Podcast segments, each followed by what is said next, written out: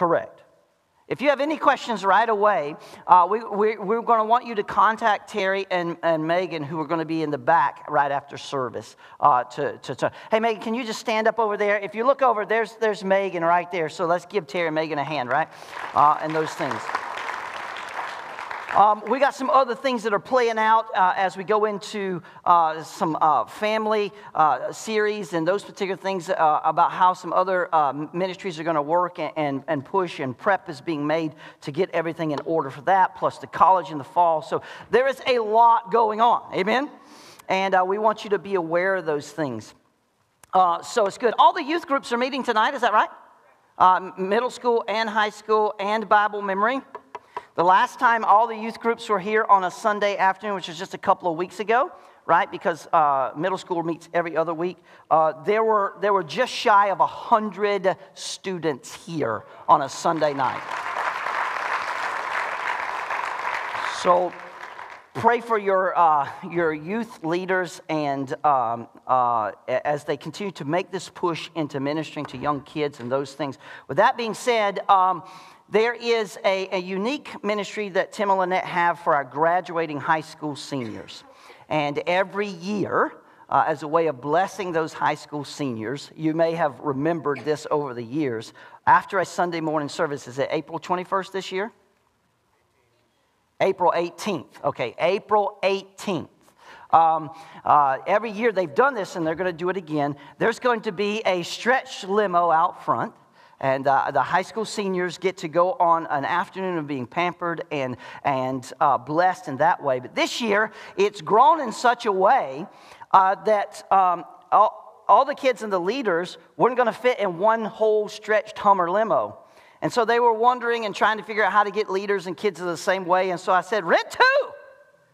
So April 18th, there are going to be two fully stretched limos out front here for our high school seniors.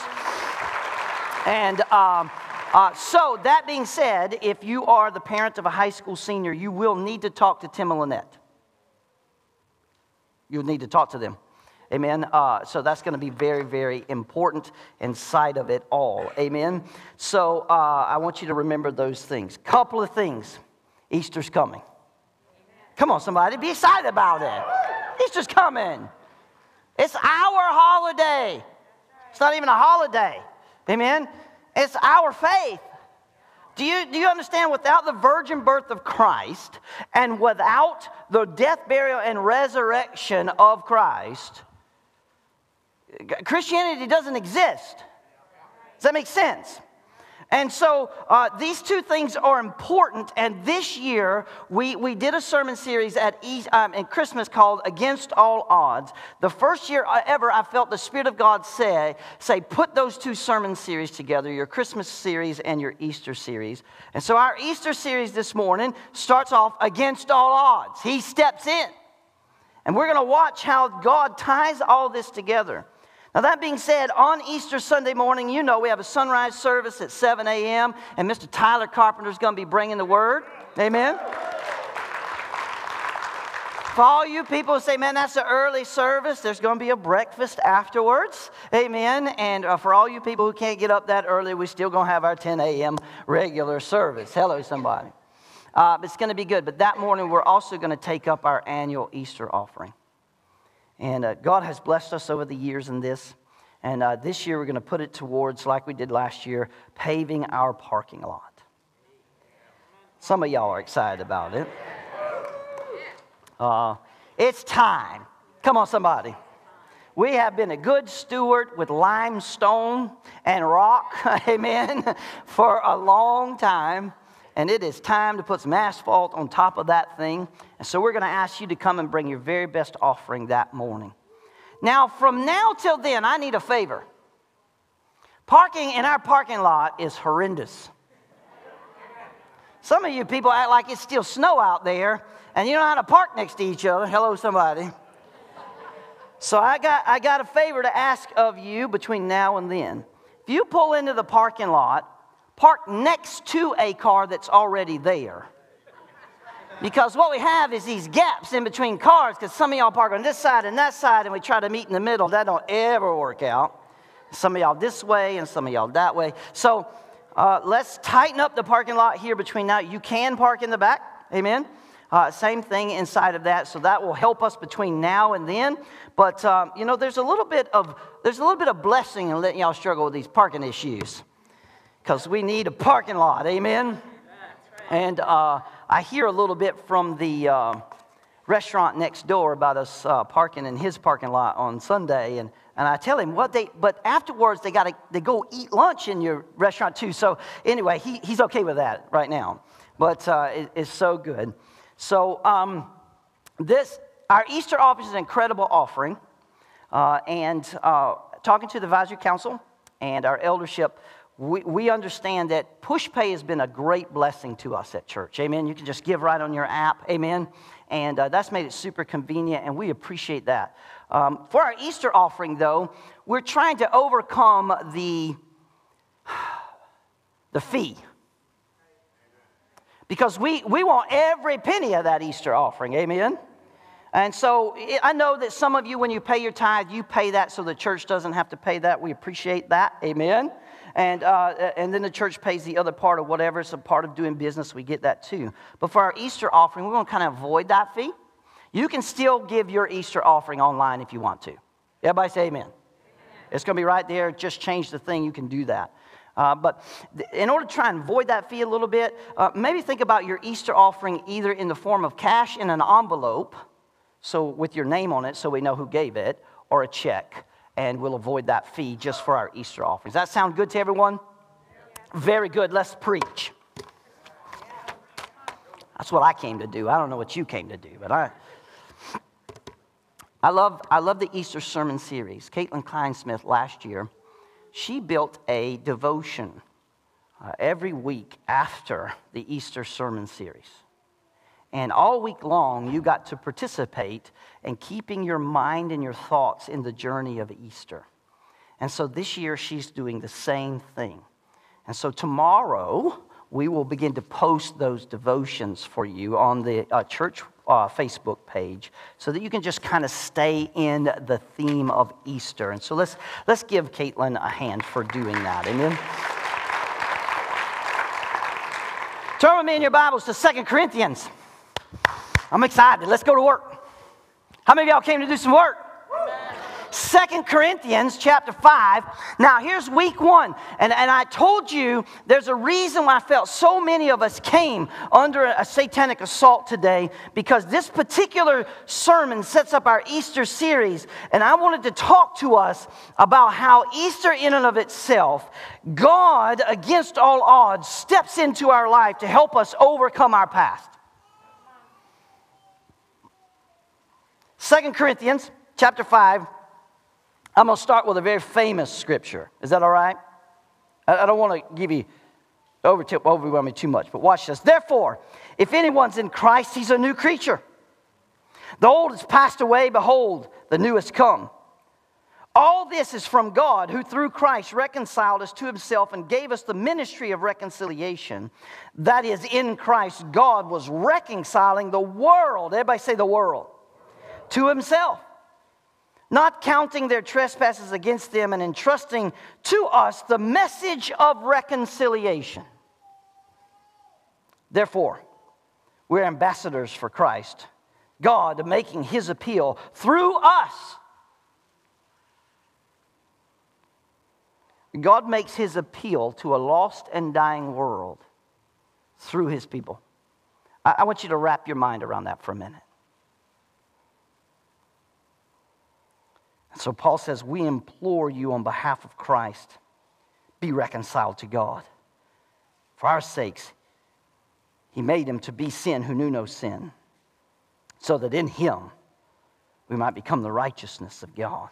Let's pray. Father, thank you for the reading of the word. Bless it to the hearing of our ear and the receiving of our heart in Jesus' name. And everyone said, Now, it goes beyond saying that, in, especially in a church setting with, a, with a, a, lot of people who have been in church before. Maybe you're here this morning, maybe you're listening this morning, and you haven't spent a lot of time inside of a church and heard maybe a lot of preaching. But we want to grab a hold of this thought going into Easter that Jesus demonstrates his love for all of humanity by giving himself on the cross, by dying, by being buried, and then by resurrecting from the dead. He demonstrates his love for everyone.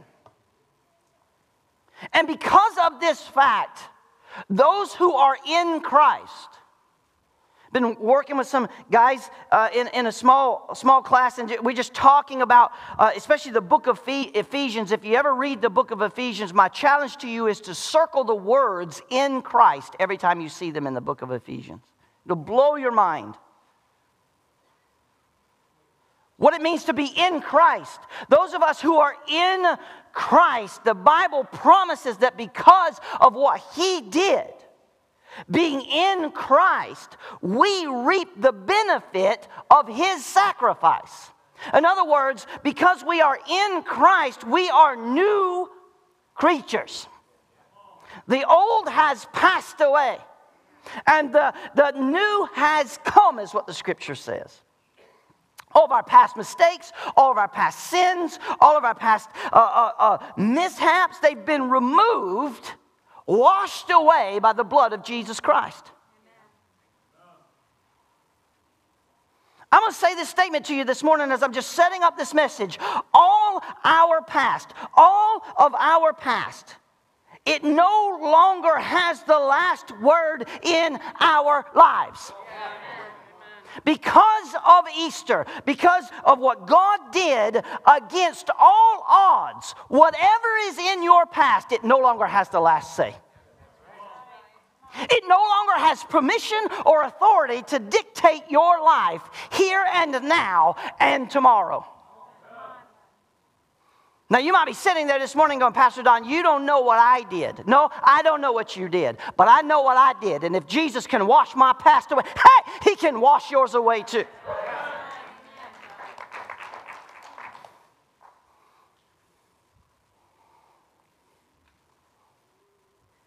Come on, somebody.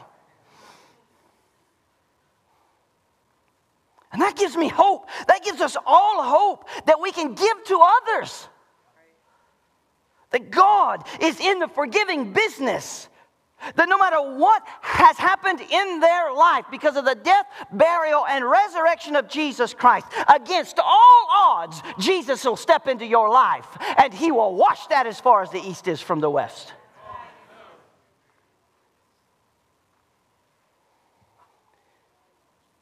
We live as if our past has permission to define us. We live as if, as if we are, are controlled because of what we have done. And the heaviest part of our past begins to weigh us down. Come on, somebody. We struggle to overcome our past. We struggle to believe that Jesus can actually forgive and wash that away. And so, therefore, instead of living as new creatures, you know what we do? We live in condemnation. We live in guilt and fear. We come to church and we sing about songs about chains falling off. Those are the things from our past that lock us down and keep us prisoners. Come on, somebody.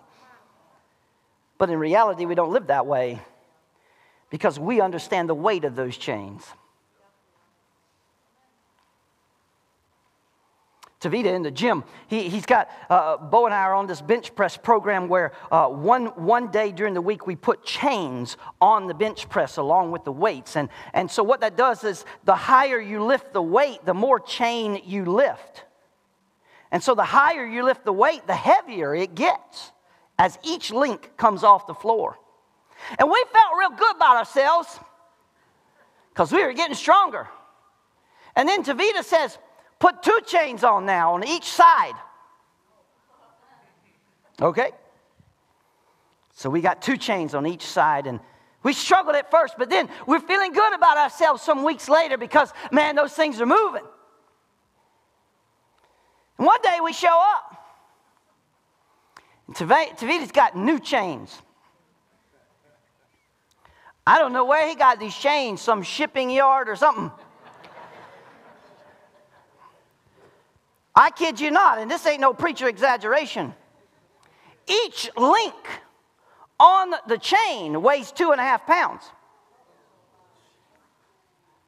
And Tavita said, PD, put this chain on. I was like, have you lost your mind? See, I, we understand the weight. Come on, and sometimes as we try to push through, the weight gets heavier and heavier because we're trying to do things in our own strength. And we just think if I do that long enough, I'll get strong enough to live with y'all not helping me.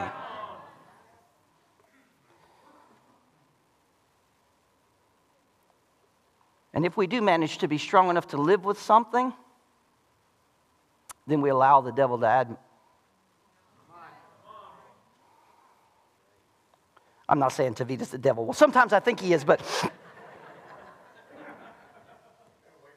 Uh, Monday, 5 a.m. is coming. The resurrection of Jesus Christ. Listen to me, church. His victory over death is proof that he is king of everything or he's king of nothing. Either Jesus is king of everything or he's king of nothing. And if you want to say Jesus is king of my future, you also got to live under the fact that Jesus is king over your past.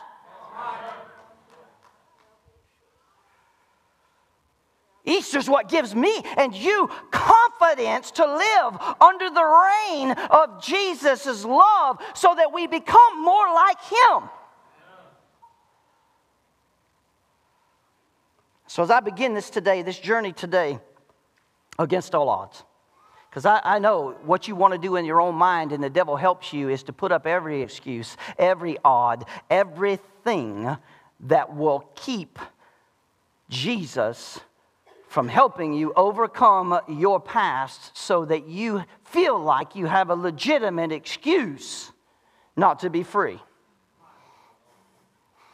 But my Jesus the resurrected one, the one that ain't in the grave no more, the one that ascended to heaven, the one who poured out his spirit. My, I don't know about your Jesus, but my Jesus is not a Jesus who's satisfied with me living in the past. My Jesus, his work on the cross cannot be controlled or overcome by any mistake of my past.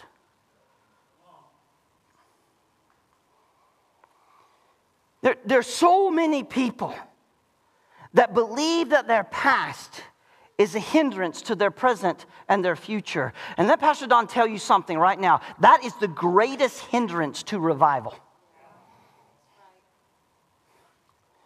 And you can say what you want to, but Firm Foundation Ministry is beginning. We on the tip of the iceberg of revival. And I'm not talking about revival in the set of, okay, we're just going to have a set number of nights where we have church service and revival for four or five days and then revival is going to be over with. You see, I, I see revival a little bit different because I was a tent preacher for a lot of years and my wife and I traveled around and put up a tent and, and we did tent revival services. And so, you know, thousands come to Jesus. I, the Holy Ghost smells like vinyl to me. Anytime I smell vinyl, it's like, oh, there, there's the Shekinah. I got it. I got the glory's about to come. Let me tell you something, church. Revival comes when people's lives are being transformed. It doesn't come when we decide to have a number of services. I ain't against church seven days a week. Y'all better get ready. We just might have to go there.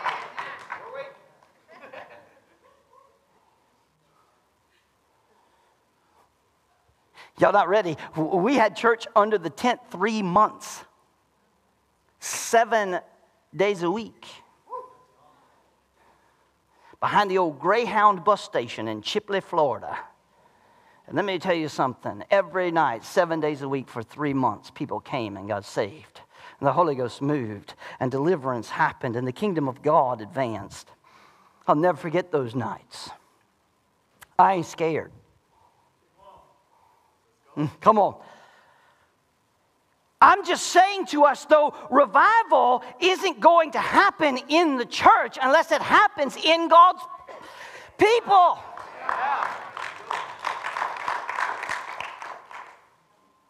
And the biggest hindrance to revival is the fact that we allow our past to dictate to us that Jesus' finished work on the cross isn't good enough to overcome what we've done been through. It's a burden to bear, to feel weighed down by your past. I get it.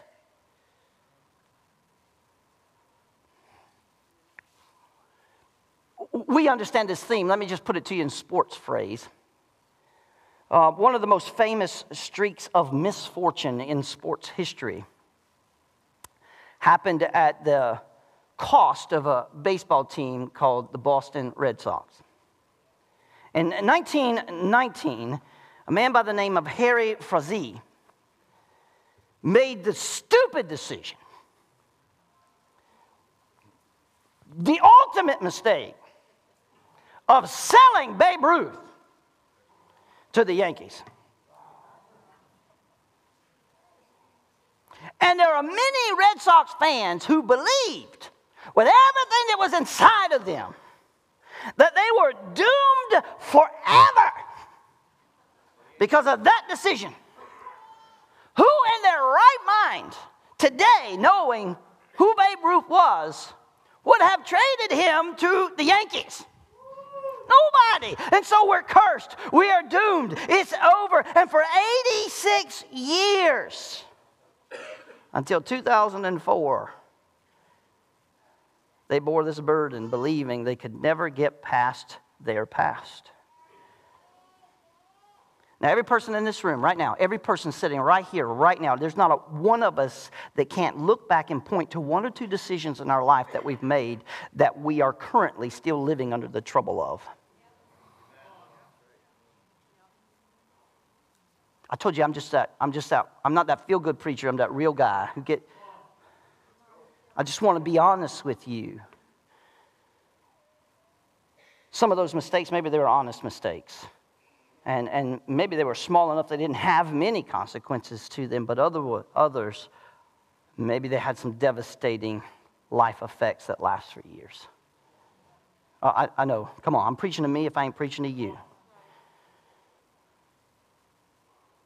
We can't change our past. Not a thing you can do today about yesterday. But there's everything you can do today about tomorrow. You can tweet that.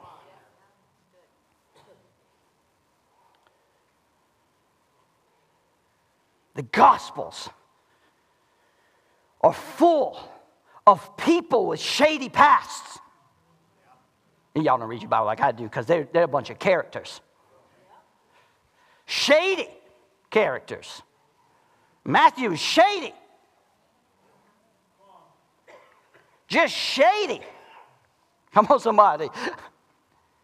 And yet, all of those shady people experienced a fresh start because of their interaction with Jesus. Some of y'all watch The Chosen. Come on.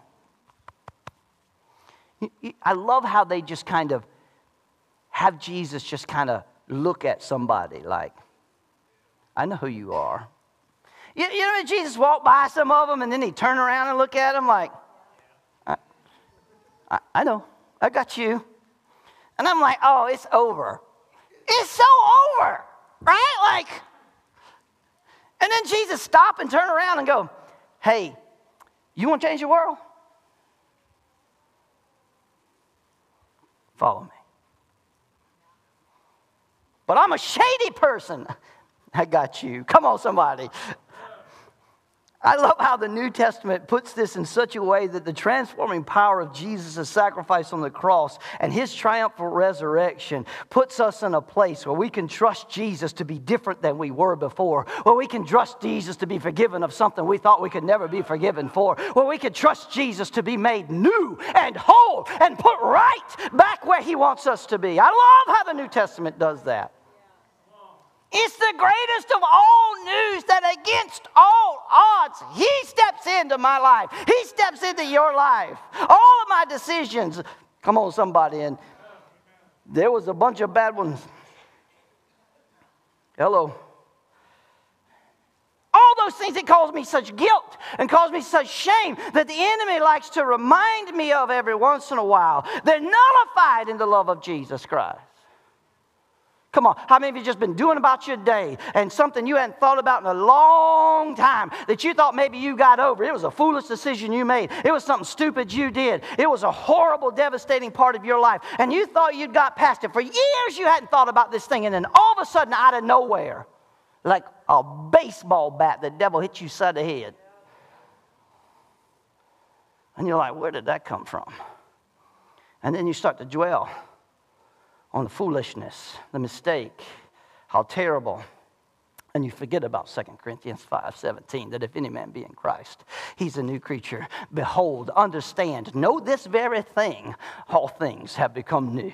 Come on, somebody. You forget about that promise. And so Paul reminds us that Jesus' life was given to rescue ours. I love that word therefore because, see, anytime you see it in the Bible, it's there for a reason. Pay attention. Therefore, what's coming next is important. It's something you need to know, it's something you need to hold on to. Let me tell you something, church. When we're united with Jesus' love, when we are united, with Him because of our faith in Him, we experience a transformation that makes us new in order for this newness to be a reality. Let me tell you something the old's got to go because the new's got to come. And here's what I believe we need to do at Easter we need to covet, we need to promise, we need to decide that we're going to get the stinking thinking out of the church, out of our life.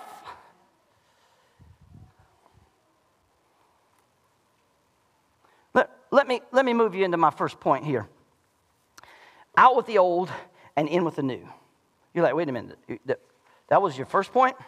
How many points you got? Don't worry about it. Let's go.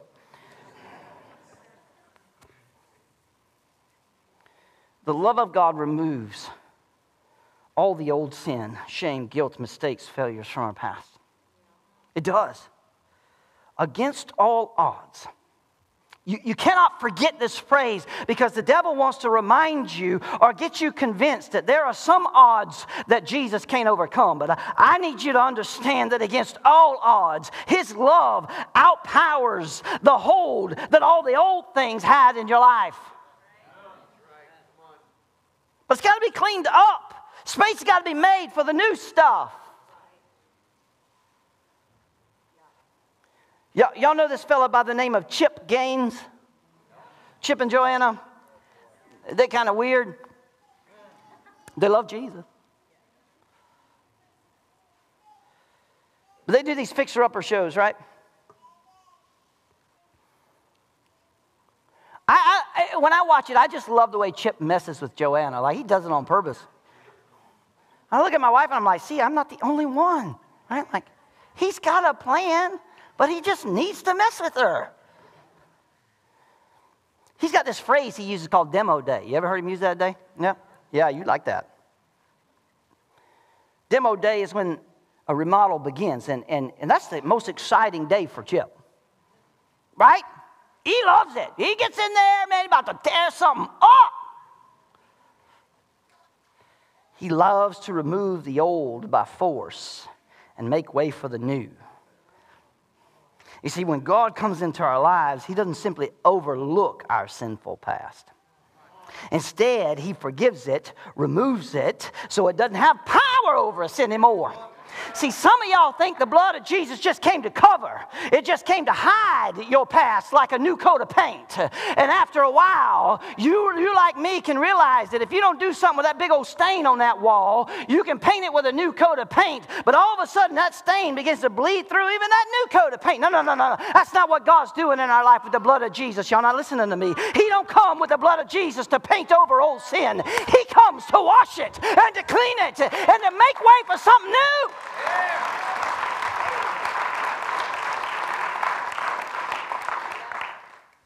Too many times in our life, we live under the power or the threat that that stain's going to show back up again. Not when Jesus is applied. When we confess, come on, somebody, it's removed. When we confess, you know what we're doing? We're agreeing with God. I love it. When we live in condemnation, you know what we're doing? We're agreeing with the devil. See, when we start to live in the freedom that Jesus came to make things new, y'all, not, y'all got to pay attention to this, right? We go from telling lies to speaking truth. Come on. I said we go from telling lies to speaking truth. You see, the truth says, I once was blind, but now I see. The lie says, I'm still blind, but I hope to one day see.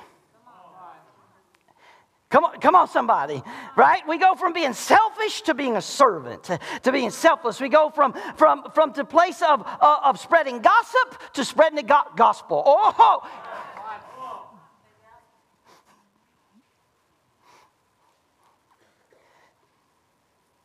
we go from burning with anger because we feel like we have a right to be angry because of what happened to us how someone violated us. Come on. To being filled with joy. Come on, somebody. See, when, when remodeling a house, we got to remove the old rot, the pieces, and, and, replace it with new and fresh material. See, if, if you don't take the old parts out, they're destined to come back and haunt you. Oh, when we try to live as a new creature while holding on to our past vices, it's going to come back to haunt you. I said, when you try to live as a new creature while holding on to past vices, it's going to frustrate your relationship with God. It's going to frustrate your relationship with everybody else around you. Because, see, you're still trying to lay claim to something God has said, I want gone. When we allow God to remove it, it starts fresh in our life and renewed in our heart. And stilled within us is a desire to begin to live for God like we never lived for God before. I'm going to say this. I, I know that I've been called a legalist about certain things. That's okay.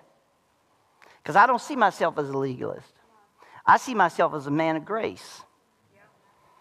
But I also understand that what Jesus saved me from, he don't intend for me to go back to.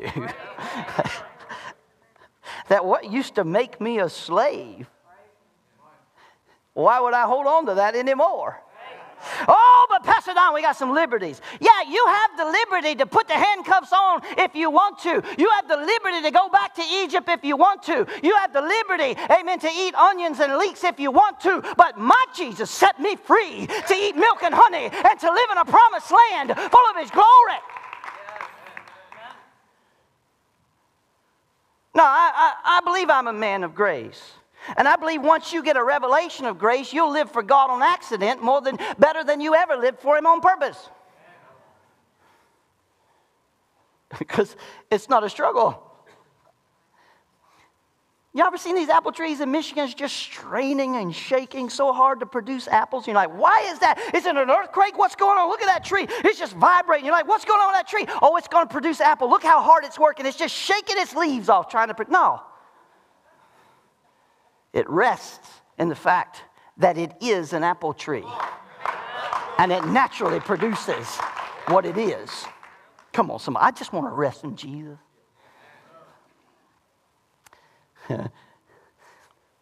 103.12, as far as the east from the Psalms 103.12, as far as the east is from the west, so far has he removed our transgressions from us. You see, it needs to be highlighted in every Bible.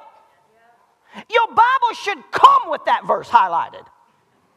If it doesn't, the very first thing you should do is fix that problem and highlight that verse. Put a marker in there. Put a tab right there. So every time your Bible just kind of flops open, it flops open to Psalms 103. As far as the east is from the west, uh, so far has He removed my transgressions from me. I want to live in the fact that when the, ever, the devil starts to remind me of my past, he's got to keep chasing his tail like a dog in a circle to find it because God has removed it from my life. Against all odds, God set me free. He came and He stepped into my life, and His death, burial, and resurrection is what is proof. It is title proof to the devil. He don't have any more control over my life. I don't have to walk around and defend my past anymore.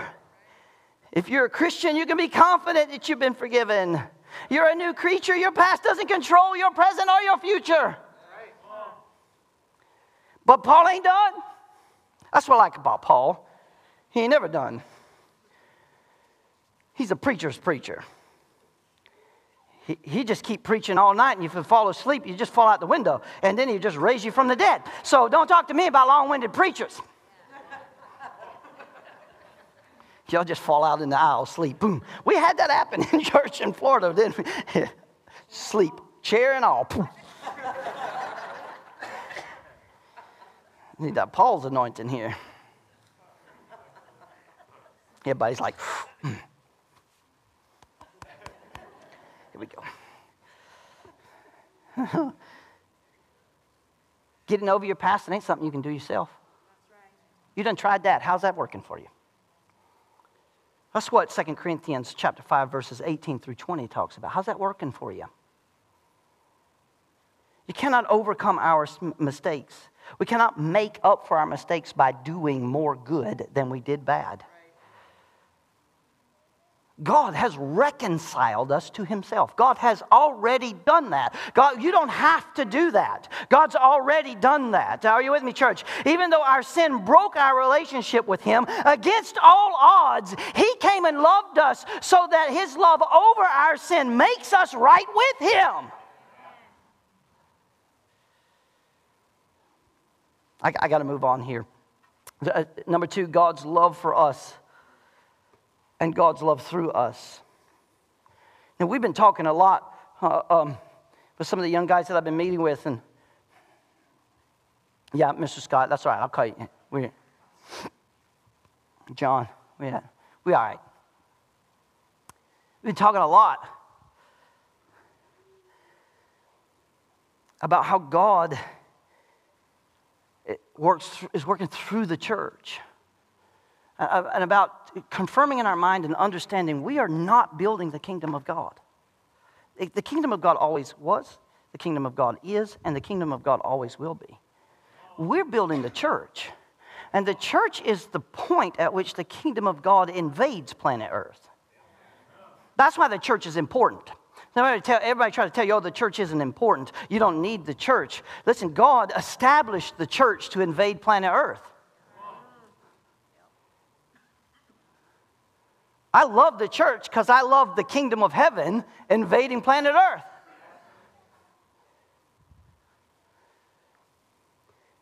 Building church is the only thing you can guarantee yourself that 100% of the time, with that effort, will be under satanic assault.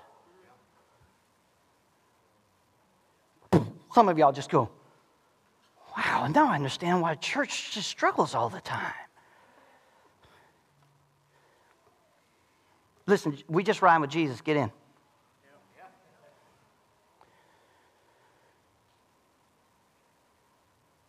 God is interested in the entire world. That might be a revelation to some people. God is interested in the entire world. And so this means that getting over our past is important.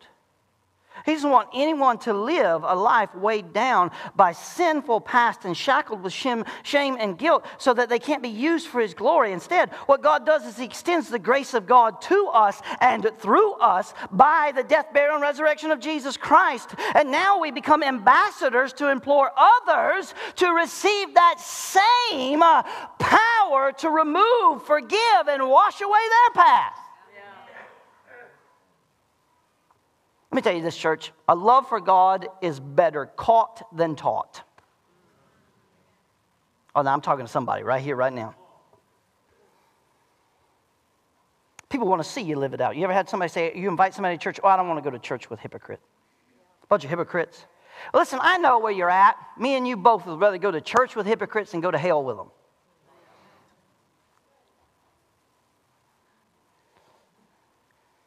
But you know what they're saying in that statement? I really want to see the reality of God. Can you show me the reality of God? That's what they're saying. Please, I just want to see it in reality. I want to see God really be who God is. And the only, the only way I can see that is through the church. And right now, I'm struggling to see it. Come on, somebody. I, I, think that's not their problem. I think that's mine and your problem. I think that's something we should focus on, right? I think we can tell people all day long about being a Christian and what it's like to have our past wiped away, but people don't want a lecture. They want to see you live it out. They want to see you and go, I know what you done been through. I know what you done did. I was there when the popo showed up and took you to jail.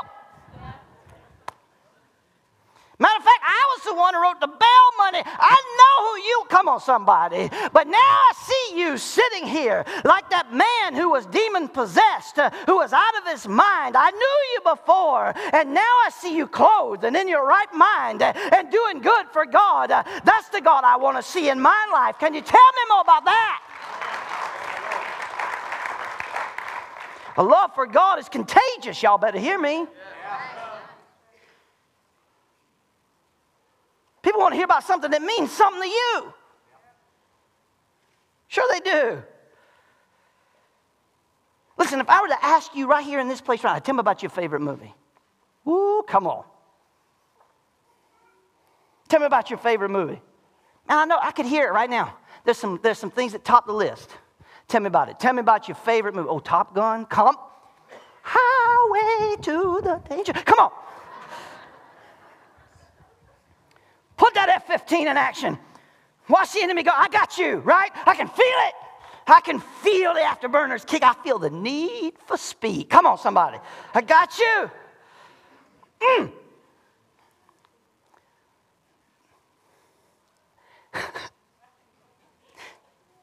you talk about this thing. I discovered a few months back Ryan Yesh had never seen the movie Top Gun. I said, We can't be friends no more till you go home. Girl, you need some Jesus in your life.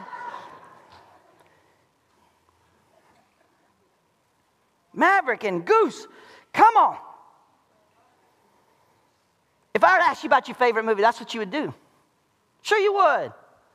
Sure, you, that's what you do. You, you want to tell me all about your favorite scene. You want to tell me all about everything that's inside of that thing. But if I were to task you to tell me about your very last visit to the DMV, the Secretary of State in Michigan, Lord have mercy.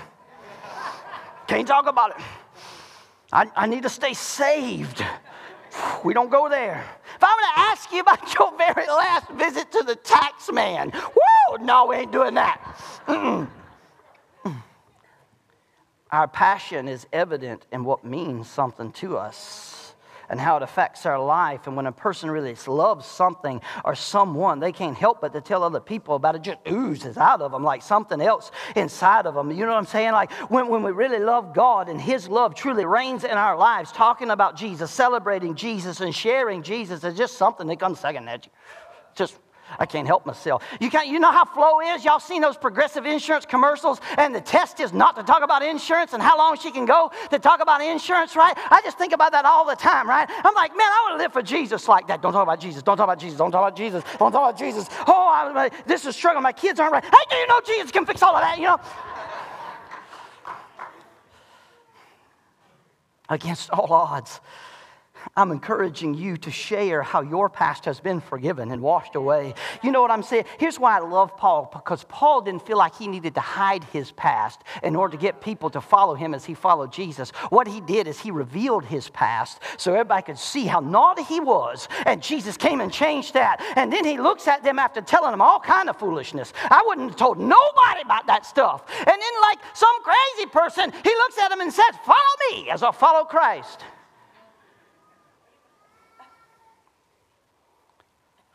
Let people know who you are before you meet Jesus. They want it. They want to know about it. Let people know who you are when you met Jesus, and let people know how your life has been changed since you've been walking with Jesus. So, oh, watch what God, against all odds, He saved me. Jesus wants to make His appeal to the world through me and you. Jesus wants to make his appeal to the world through me, and we cannot be a church that's satisfied with just surviving the Sunday morning meeting. I refuse to pastor a church like that. I can't do it. I like the Sunday morning meeting. Y'all didn't know that. But this is where we get our assignment. This is where we get our papers. Go and do. And bring somebody back. You're like, Pastor Don, where are we going to put them? I worried, that's God's problem. There, there's some, there's, I don't know. Just open the door, send them in the park. I don't.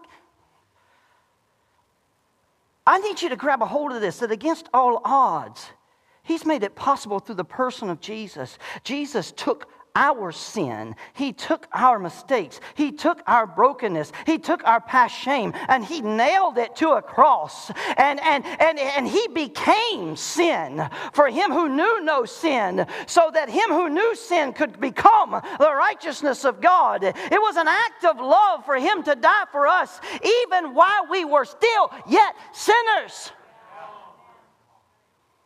Don't you dare ever go away from any place believing that Jesus died for you, not knowing what your past was. Jesus ain't gonna show up one day and go, You know about that death, burial, resurrection thing? Yeah, that was before I know what you did. Now I know what you did, negative. That is not what he did.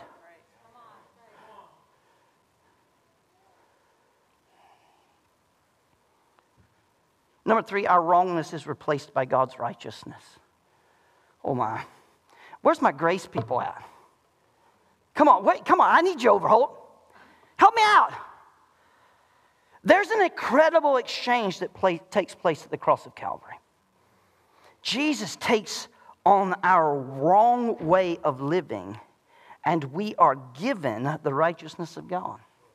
But see, a Western world idea of the sacrifice of Christ puts us looking at Jesus on the cross as if he is holding the weight of the world on his shoulders. And because of his strength, he can carry that weight.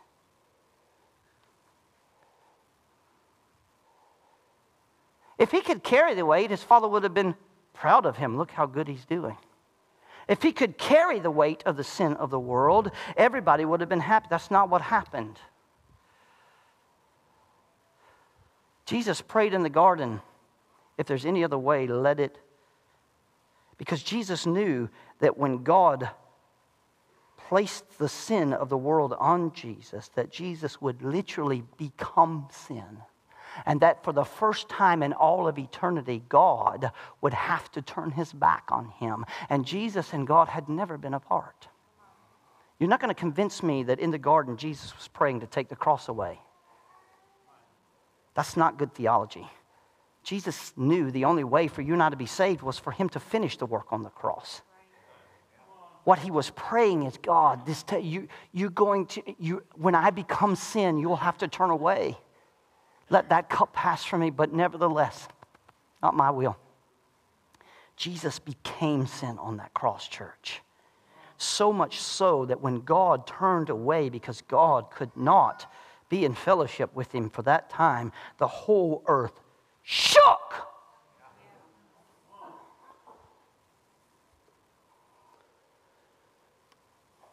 Good Friday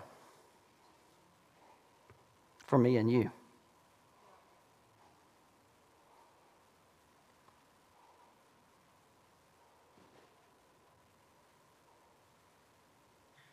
I recently read a story about a company that made cake mix. Now, I spent over 20 years of my life in the grocery business, mainly in the meat department as a butcher. And I, I, I hate to use that word because anybody can butcher something. Uh, uh, uh, I was a meat cutter, I have skill. Yeah. Anyway. I read the story about this uh, cake company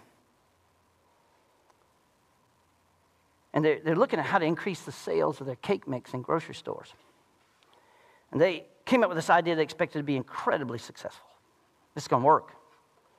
What we're going to do is we're going to move the ingredient list and instructions on our box to make it incredibly simple. So all the public's got to do when they buy our cake mix is take our cake mix home and add water. Everything else is provided. That's the simple instructions. Just add water. To their surprise, to the surprise of all the grocery stores who bought their product, their sales plummeted. They didn't sell anything that they had anticipated selling. And after doing some research, you know what they found? They found it wasn't that their cake mix didn't make good cake. They found that because it was so simple, People were leery of it. That's too easy. Now, I'm not a cook, I'm a meat cutter. I don't, I don't cook. My, my wife, why would, have y'all eaten Thai food that my wife has made? Why on earth would I try that? I'm like, sweetheart, you are the best thing this side of heaven when it comes to Thai food. Well, I'm going to do that. I'll just take joy. Come on. And I watch my wife with all these ingredients, and I'm like, there ain't no way in the world I would remember all of that. the sales of this product bombed because it was too simple, it's too easy. And so, therefore, if it's so simple and so easy, it can't be trustworthy. So they decided to change the ingredient and the instructions on their box they didn't change what was in the box, they just changed the instructions. Add water and one egg.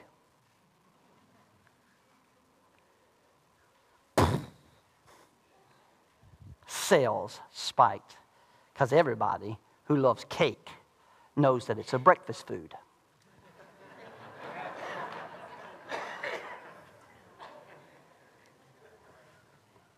it's got eggs in it. He's getting his notes now. Watch, he's going to put that back in there. Pastor Don said cake is breakfast food. I can eat cake before I go to school. Everyone, cake. PD is great. He gives us a chocolate cake. There, see, I got you. Come on, come here, come here. I got, I got you. Get right here, right? Like, boom, got you, right?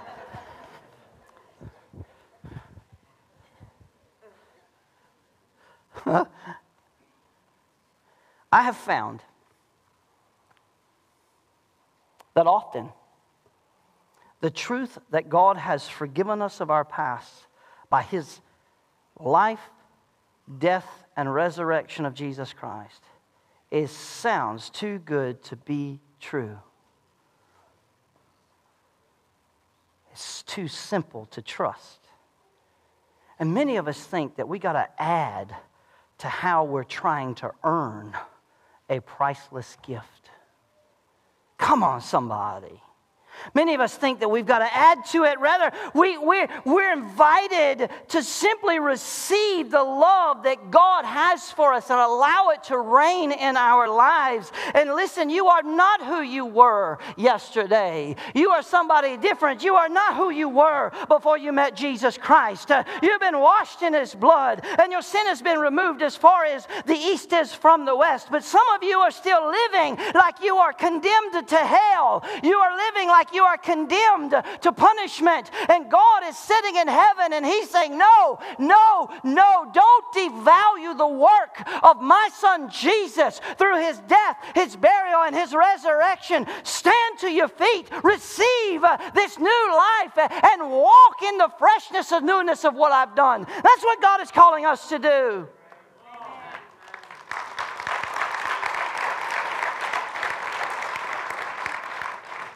And against all odds, you will experience joy and new life and new freedom. We just came out of a marriage sermon series. Some of you married people need to let the past go.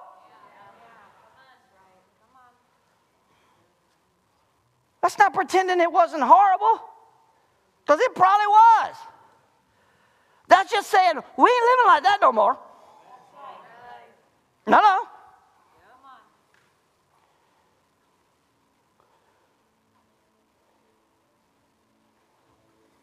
My past reminds me of how precious my redemption is. And it gives me joy to realize that even as naughty as I was, and Jesus had a thought one day in September of 1992 under an old gospel tent. Hey, Father, you know that guy that's been causing all that trouble? I think I'm going to go down and get him tonight. I could see the Holy Ghost go, Oh, yeah, okay, I'm with you, but maybe I need to think about this a little bit. Because you remember where he was? He likes to climb trees and shoot whatever walks under it and drag it home and eat it. He, he likes to blow stuff up.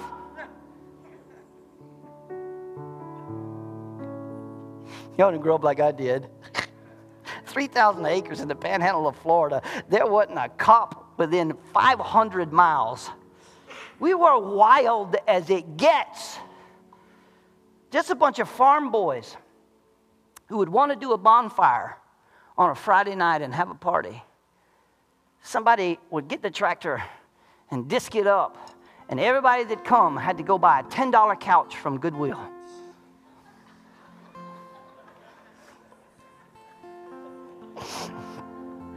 Somebody, I was a third degree redneck.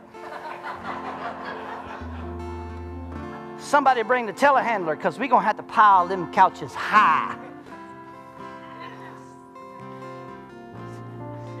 I got saved. Don't do that. Don't. If I if I see a flame from here, from my house over there, it's not my fault.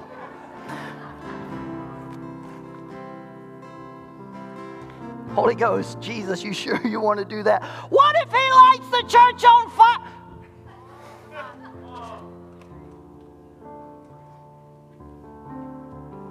That's the point. I remember God speaking specifically that to me. Three week old Christian, you just thought the adventure was over. I did. I, I was a Christian now, I got to behave. And life is over. No more fun. No more adventure.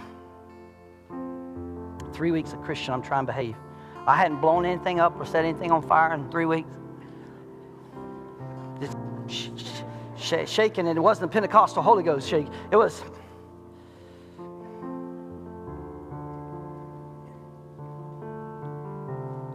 And one night under that old gospel tent, a devil manifested. And I watched that preacher raise his hands and speak the name Yeshua Messiah in the name of Jesus Christ. Come on! And that devil came out of that woman. And I began to make my way to the front while everybody else was leaving. And my wife said, What, what, what are you doing? What are you doing? What are you doing? I was like, I'm, I got to go. I'm about to see. I got to. My heart, I felt my heart beating in my chest again. Come on. And as I got up to the front and I saw this woman who the devil had demons just had been cast out of her. They picked her up and they stood her in her right mind on her feet. And she began to lift her hands and praise jesus christ. And she began to pray out and shout the name of jesus. I have been set free. I have been made clean. The devil is gone. And I, god has cleansed me and saved me. And all of a sudden the spirit of god three week old christian spoke to me and said you just thought the adventure was over. Get ready boy and hold on. Because now from here here on out, uh, you not burning couches no more. You're going to chase devils. Amen. Come on, that's what God's doing in our life. Your past is as far as the east is from the west. The journey, the journey of Easter is that against all odds, he stepped in and, and forgives our past. You should stand to your feet this morning and give God praise. You should stand to your feet right now and give God praise.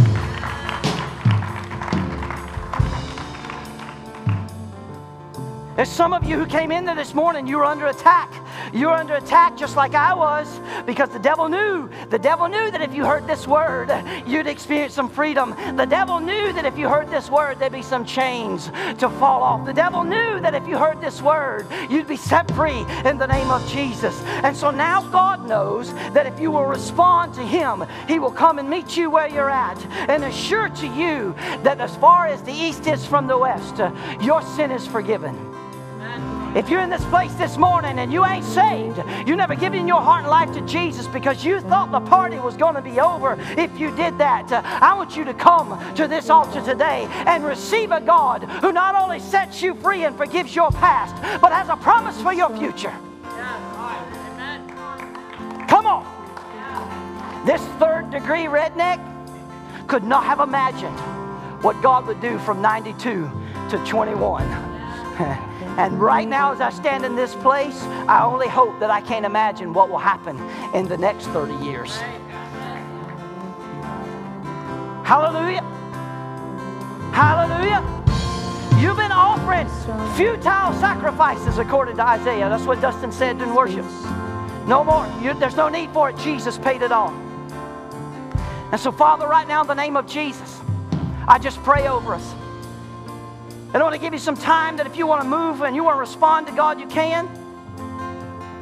In this place, right here, right now, God has come to assure you that your past is forgiven, that against all odds, He steps into your life to make you new. He's ripped out the old He's not covered it over or whitewashed it, but He's replaced it with His righteousness. He's taken your unrighteousness and traded it for His righteousness. He has bestowed on us the righteousness of God. And therefore, in His presence this morning, we can lift our eyes and our head high. And we can declare, we can declare that God has set me free. I hear the sound of the chains falling. I hear the sound of the chains falling. Come on, church. The chains hitting the ground, that's the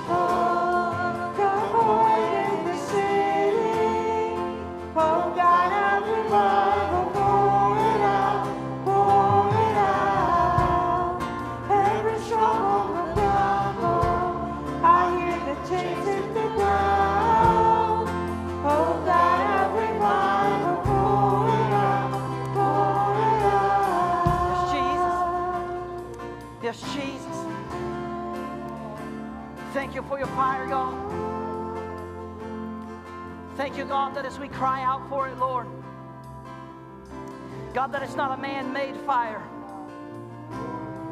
God, it's not a bonfire that will burn out, Lord. But God, it's a fire that you want to burn for all eternity. And God, I pray that for our churches, all the churches in our area, God. God, send revival in the form of transformed lives, Lord. Move by your power and by your honor. God, our past, no longer will we be condemned by it. We stand in freedom. And Satan, we rebuke you right now in the name of Jesus. In the name of Yeshua Messiah, we rebuke you. We take the word of God,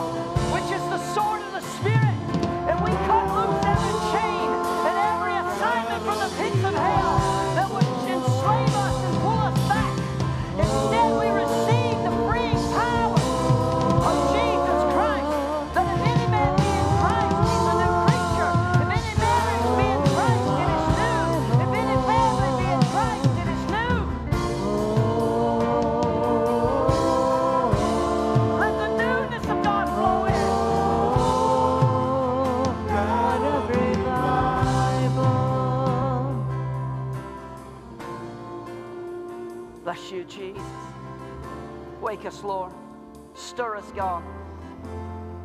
Mold us, God. Lord, you're not done. We're on a journey, Lord. Got our hearts beating in our chest, ready for a revelation of an empty tomb. Fresh and new, fresh and new. To stir us, God, to mission. To stir us, God, to purpose, to stir us, God, to your vision, to stir us to be the church you've called us to be, to impact the community, and to see lives changed for your glory and for your honor. Start with us, God. Revival starts in the house of God, with the people of God. And let it be contagious, God. And so, Lord, I pray as we exit these doors, we are entering the harvest field. Give us souls for our hire. God, let our gospel be the story. Let our good news that you changed our life be the good news on the ears of someone else. We pray it in Jesus' name. And everyone said,